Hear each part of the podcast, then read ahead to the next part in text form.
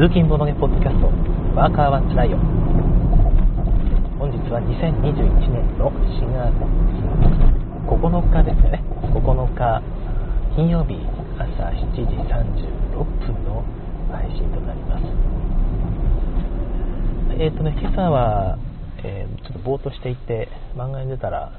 出るのが遅くなってしまいました。すいません。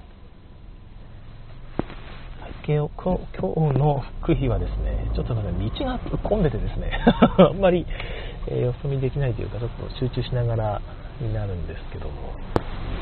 今日の福井は割と晴れてますかね、えー、だいぶ晴れてますかね、えー、暑いぐらいですね、昨日の夜ちょっと寒かったんですよね。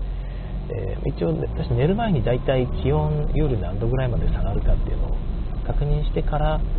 どれぐらい毛布を使うかとか布団を体にぴったりフィットさせて寝るのかとか体を冷やさないようにえ夜間にね、えー、考えているわけなんですけども昨日は夜中3度ぐらいまで下がるということで久々に毛布を出してきて今度こうちょっともう片付けてあったんですが、えー、ぴったりやってましたが朝になったらもう吹け飛ばしてましたね。ちょっと暑かったんですかね。でも片道がやっぱり出てて、えー、上半身がね完全に冷たくなってたんですよね、まあ、下半身が温まってれば一応血の巡り的にはギリ大丈夫かなとは思ってるんですけどね、まあ、それでもやっぱちょっと寒くて5時半ぐらいには目が覚めてしまうんですよね。6時に目覚ましは増してるんですが。なんとか、えー、もうちょっとぐっすり眠りたいなと思いつつ朝を迎えております。えっ、となんかタイムラインの方でカタンの話がちょっとまた出てるんですかね。あの、えっと、まあ、カタンの話にはね、触れない方がいいみたいな大人のボードゲームと前田部長が言ってましたけども、何だっけ、政治と宗教と野球とカタンの話には触れない方が いいみたいな、揉め事の原因になるからみたいなことを言ってました。もちろんまあジョークなんでしょうけども、えーね、本当にやっぱり有名なゲームっていうとこんな感じで何かしらこうやり玉にあげられることがありますがカタン面白いんですよね。久々にちょっと遊びたくなってくるな。まあ、そのカタンはやっぱり例の初心者問題ですね。初心者にカタン進めた動向の話で今回は進められた側の話なのかな、えー、初心者でカタンやろうって言われてやったら経験者の方からあれした方がいいこれした方がいいみたいなアドバイスというよりは、まあ、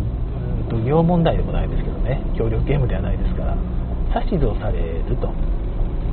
でまあそのそんな人はどうもカタンっていうのは定石があるのかなこういうゲームなのかななんか面倒くさそうだなって印象を抱いてしまうみたいな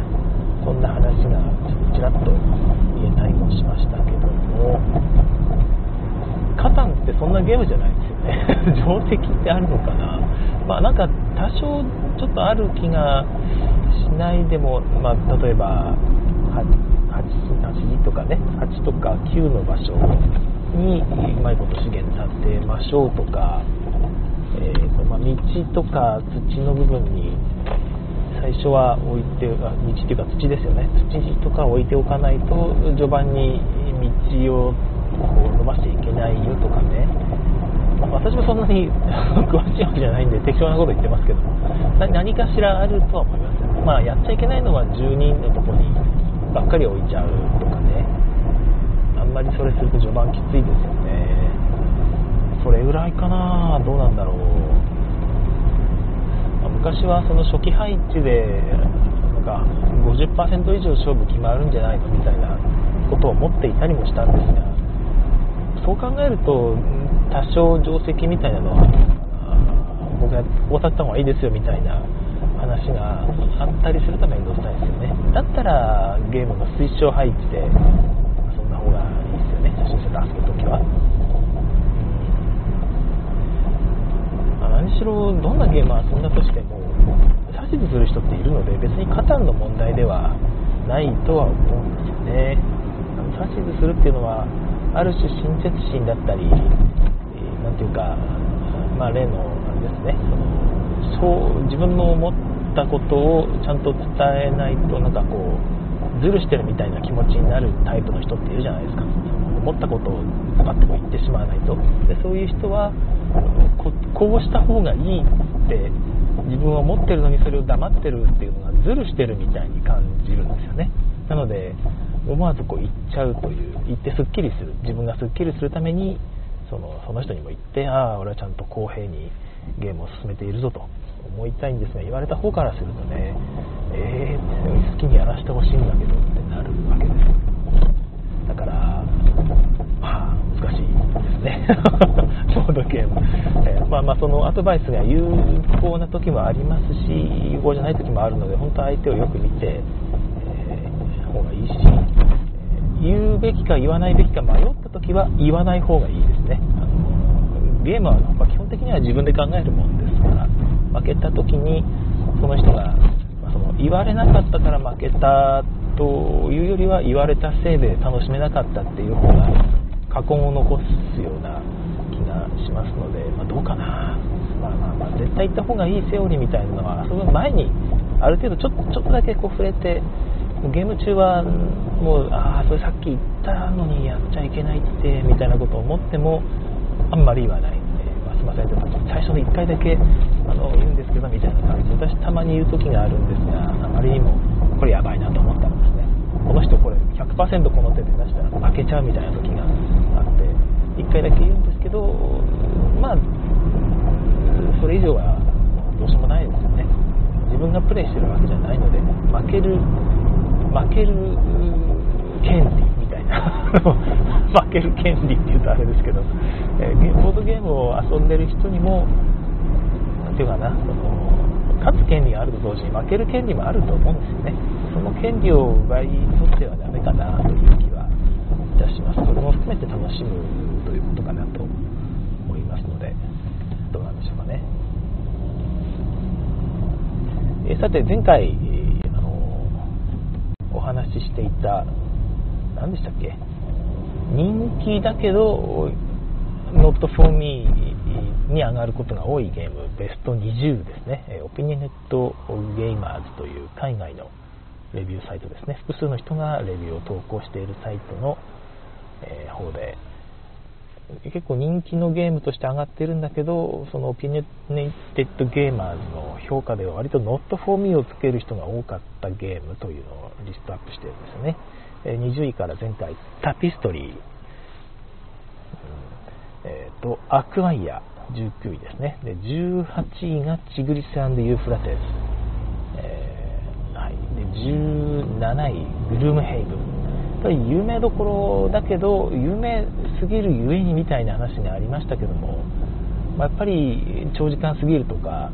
あとはまあトップ叩きが激しいゲームですね。いわゆる昔のピュアユーロですけどもポリティクスが強いゲームだとまあなんか not for me って思う人がいるっぽいですね。次が、えー、リスボンですね。あのラセルダのリスボンですね。いわゆるラセルダゲームなので複雑だねというパズルゲームすぎないというところが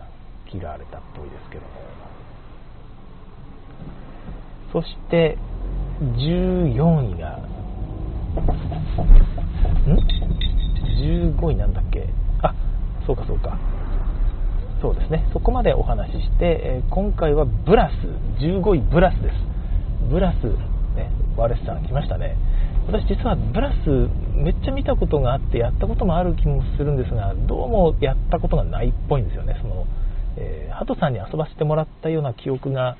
あったような気したんですけどどうもこの記憶は産業の時代の記憶ではないかということがだんだん最近判明してきまして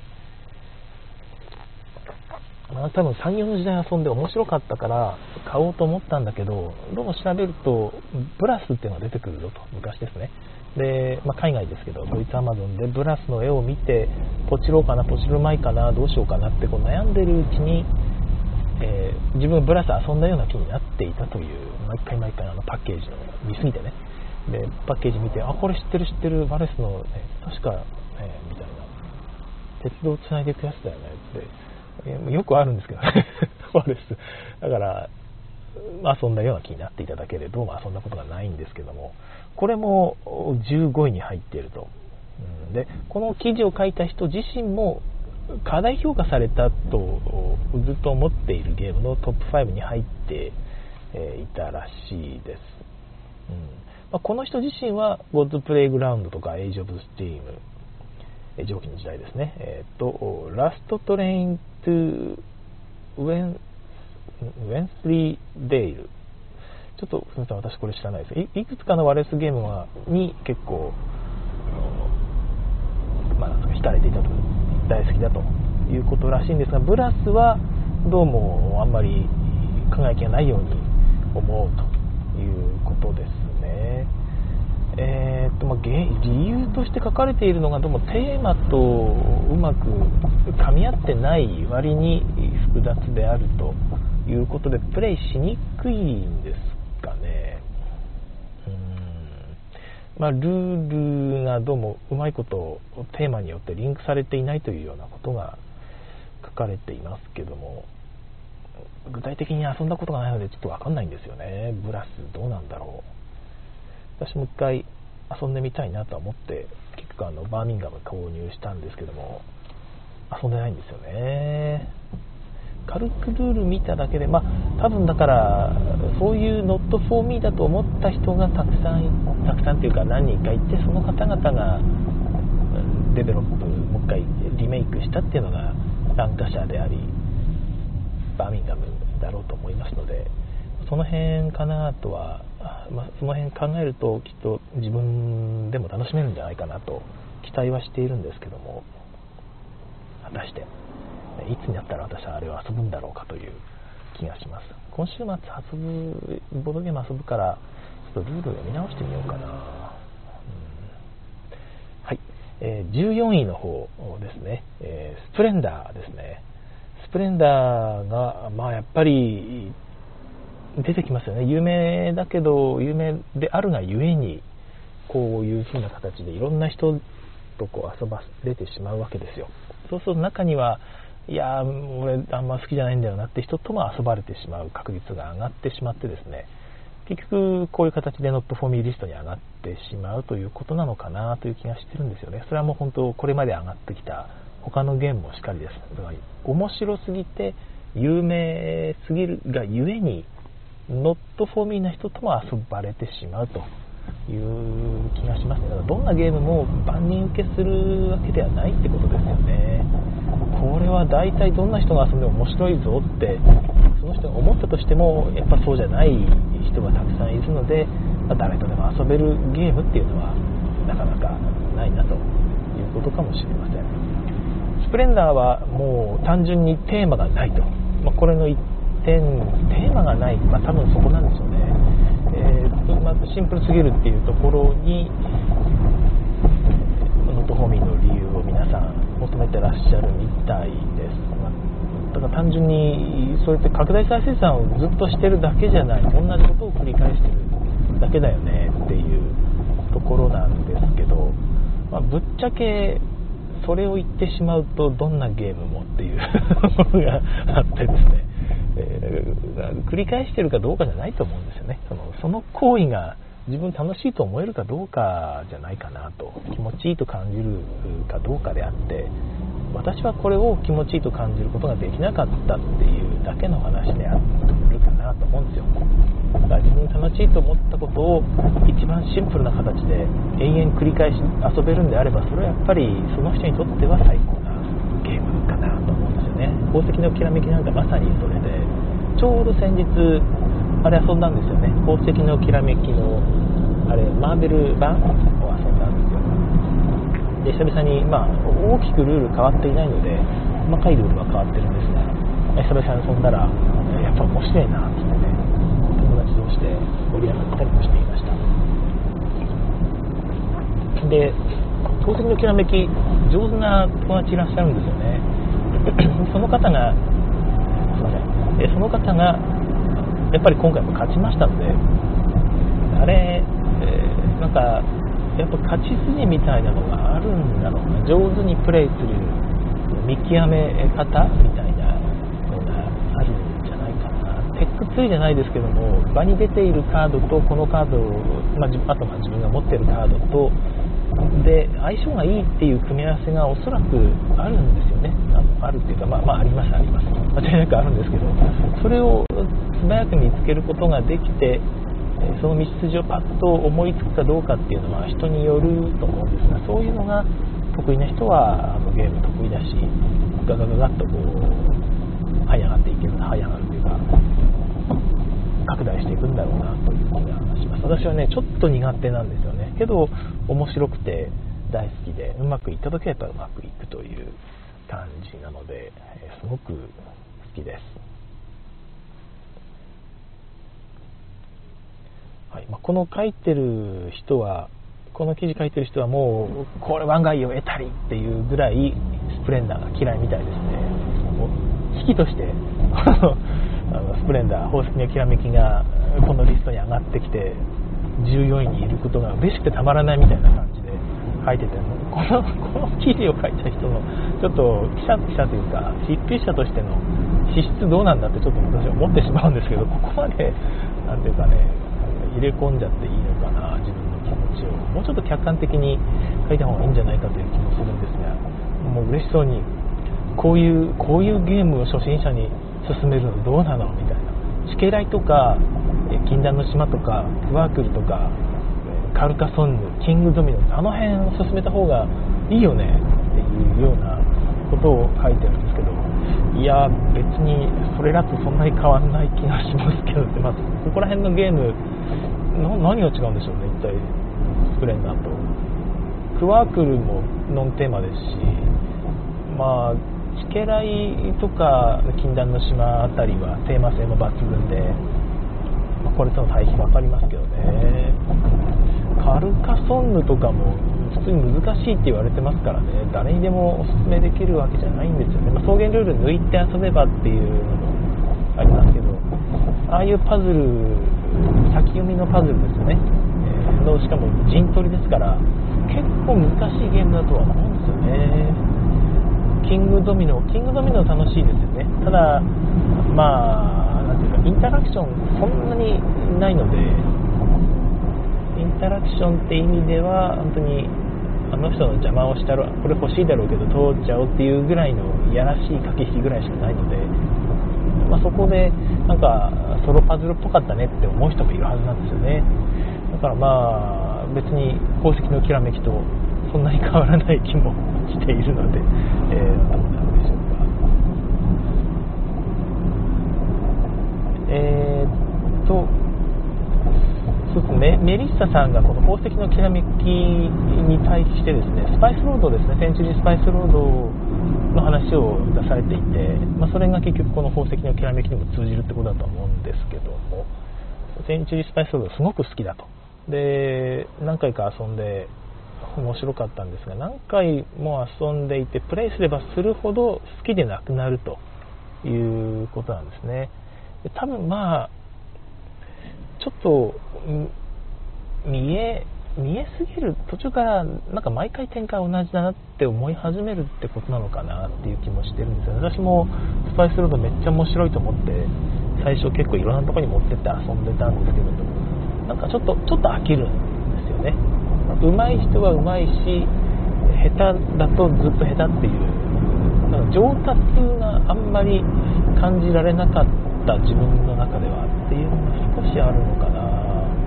まあ、シンプルすぎて気づきとかが得られるタイミングとかあんまないのかもしれないんですけども、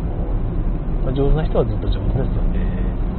だからさっきのこの宝石のきらめきが好きな上手なプレイヤーですね、まあ、榎本さんですけども、えー、チャガチャガゲームズの榎本さんはスパイスロードもめちゃくちゃ上手なんですよね。だからこの拡大していくで自分の手札をもう一回使うっていうこの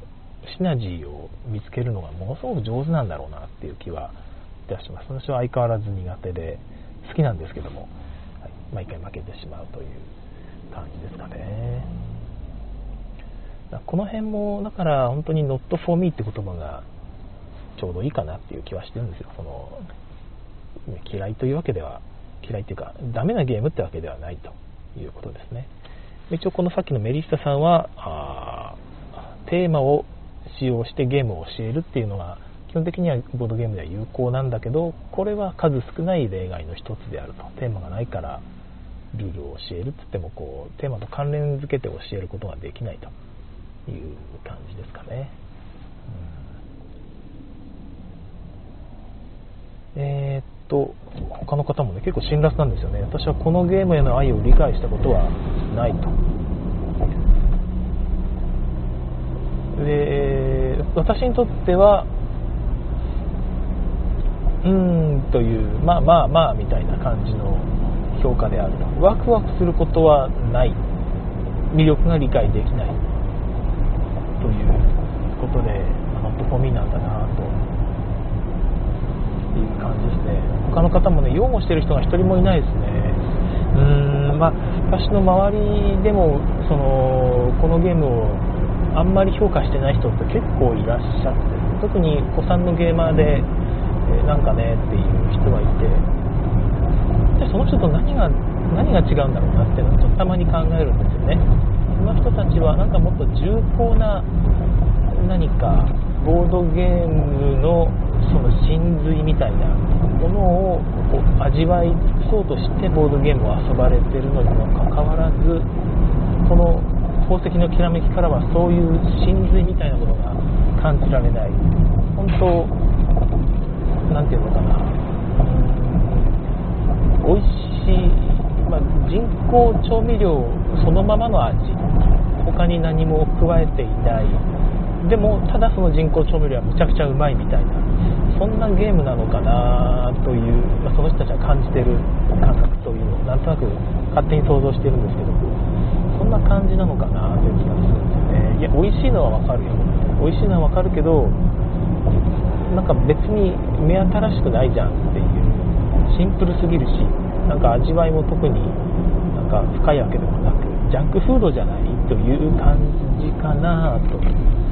気がします。はいちょっと魔の交差点に差し掛かりました。魔の交差点ね。差点ってわけでもないです一回なんかあれですよね、えー、僕のこのワーカーはつらいよの通勤経路を一緒に走りましょうツアーでもやりたいですよね リスナーの方と、ここですよ、ここみたいな。ここが魔の交差点ですみたいな話を、はい、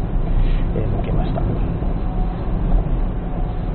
宝石のきらめきは、まあ、そういう感じで、まあ、ちょっとそういう風に言われがちなゲームなんですが、私は大好きですね。多分一生売ることはない。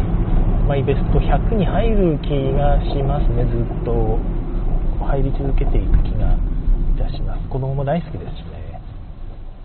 はい、えー、13位、トワイラント・インペリウム。やったことないんですけど、協力ゲームなのかな？なんかね、出だしがすごく面白くてね、私はどういうわけか、このゲームを5回プレイするという重大な間違いを犯しましたって書いてあって、ちょっと笑っちゃいましたよね。えー、まあ、これは私の人生の20時間以上であり、二度と戻らないでしょうって書いてあって、いやこのアメリカ人、まあ、アメリカ人かどうかわかんないんですけど、プリンスゲーマーズは大体アメリカ人で書かれているので、えアメリカ人のこの大げさな言い回し、どうでもいいやいいようなことを大げさにこう言って、こう笑いを取る。この感覚が私は結構大好きです。まあ、時間が長すぎるゲームですよね、基本的には。うんでこのゲームもそのん？えー、っと、どうなんだろう。例の、あなたと、あなたとあなたが戦え。他の人同士を戦わせるってゲーム、ではないって書いてあるのかな。ちょっと英語がよくわからないですね。何しろ長すぎるゲームっていうのは基本的には not for me っていう人が多いですよね。12位、えー、レース・フォー・ザ・ギャラクシー。なんと、日本語版が久々に出る再販されるこのゲームここで出てきましたがさっきも言った通り面白すぎる有名すぎるゲームっていうのはこういう形でノットフォーミーな人に遊ばれてしまうからやり玉にあげられるだけでですねこのゲームに何か大きなこう歌詞があるというわけでは私はないと思っています。ただ、まあ、やっぱりねアイコンが分かりづらいっていうのがちょっとあったりするんですよね。ただそのこの人が書いてある内容と「Roll for the Galaxy と」まあ、このボードゲーム版であるえっ、ー、と何でしたっけ？うーんとん？ニューん？何でしたっけね？レースコあ New Frontier はい New Frontier はこの人からすると成功したとマークさんって方ですけどもえっ、ー、と成功していることから見るにこのアイコンが分かりにくいっていうことだけではないっていうことですね。あまあ、似たようなアイコンを Roll for the Galaxy とか New Frontier も使ってますから、まあ、これらが分かりにくくてダメだということではないんだと。えー、なんでかっていうと、結局、 Race for the Galaxy がヒットしすぎて、このゲームをやり込んだ人が、いわゆるゲーマーが、えー、っと、いたんだと。で、そういう人たちは、まあ、これあれですもんね。バリアブルフェーズオーダーで誰かが選んだゲーム、えっと、フェーズをみんながやるというその他の人のプレイに自分が大きく左右されるという形のデザインなので下手な下手くそな人とやるとうまくいかないんですよね。えー、いやお前そこで生産だろっていう。なんで生産しないの？でいやそこで生産しちゃったらあの人だけが得するだけじゃん。よく見てよっていうようなことが多分起こってしまうデザインなのは間違いないですよね。だからそういうところがあってゲーマーな人たちがいやちょっともう初心者とやりたくないんだみたいな感じにしてしまったようなことが書かれていてですね。まあ、うん、何回も繰り返し遊ぶ系でしかもカードプールをねカードの山札の内容を覚えれば覚えるほどゲームが楽しくなってくる系だとうん確かにそういう、ね、初心者と熟練者のこう壁みたいなものっ